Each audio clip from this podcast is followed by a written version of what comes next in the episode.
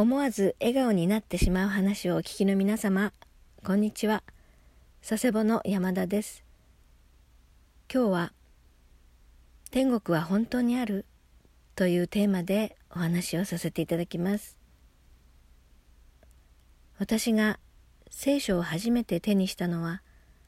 プロテスタントのキリスト教主義の高校に入学した時でした。その高校で聖書を学んだのですが、聖書にはイエス・キリストを通してでなければ天国には行けないということが書かれていることを知りました。しかし当時はその事柄を深く考えるということはなく普通に生活していました。ところが社会人になってから次第に生きることが虚しくまた辛くなっていきました。私はずっとこんな虚しい生活が続くのなら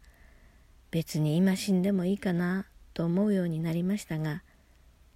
同時に死ぬんだったら天国に行きたいとも思い始めたのです。それからしばらくしてイエス・キリストを信じて天国行きの切符を手にしたのですがその時までは自分さえ天国に行けるようになりさえすればそれでいいと思っていたんです。それがある時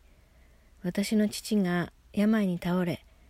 だんだん症状が悪くなっていく中で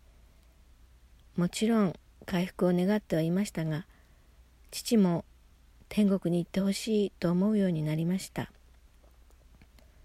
しかしイエス様のことをなかなか父に話せないでいる間に入院中の父が突然肺血症にかかり医者から持って23日と言われてしまったのです。そこで私は神様に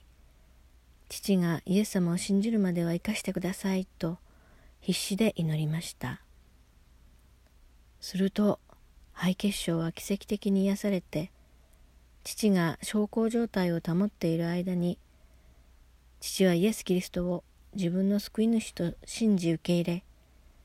病床洗礼を受けて約1年後に天に召されました。父が昇天してしばらく経った頃父が子供たちと手をつないでニコニコ笑っている夢を見ました。私は父が天国に行ったことそして私もいつか天国へ行き父と再会できることを確信しました。私は天国が本当にあることを信じています。最後までお聴きいただきありがとうございました。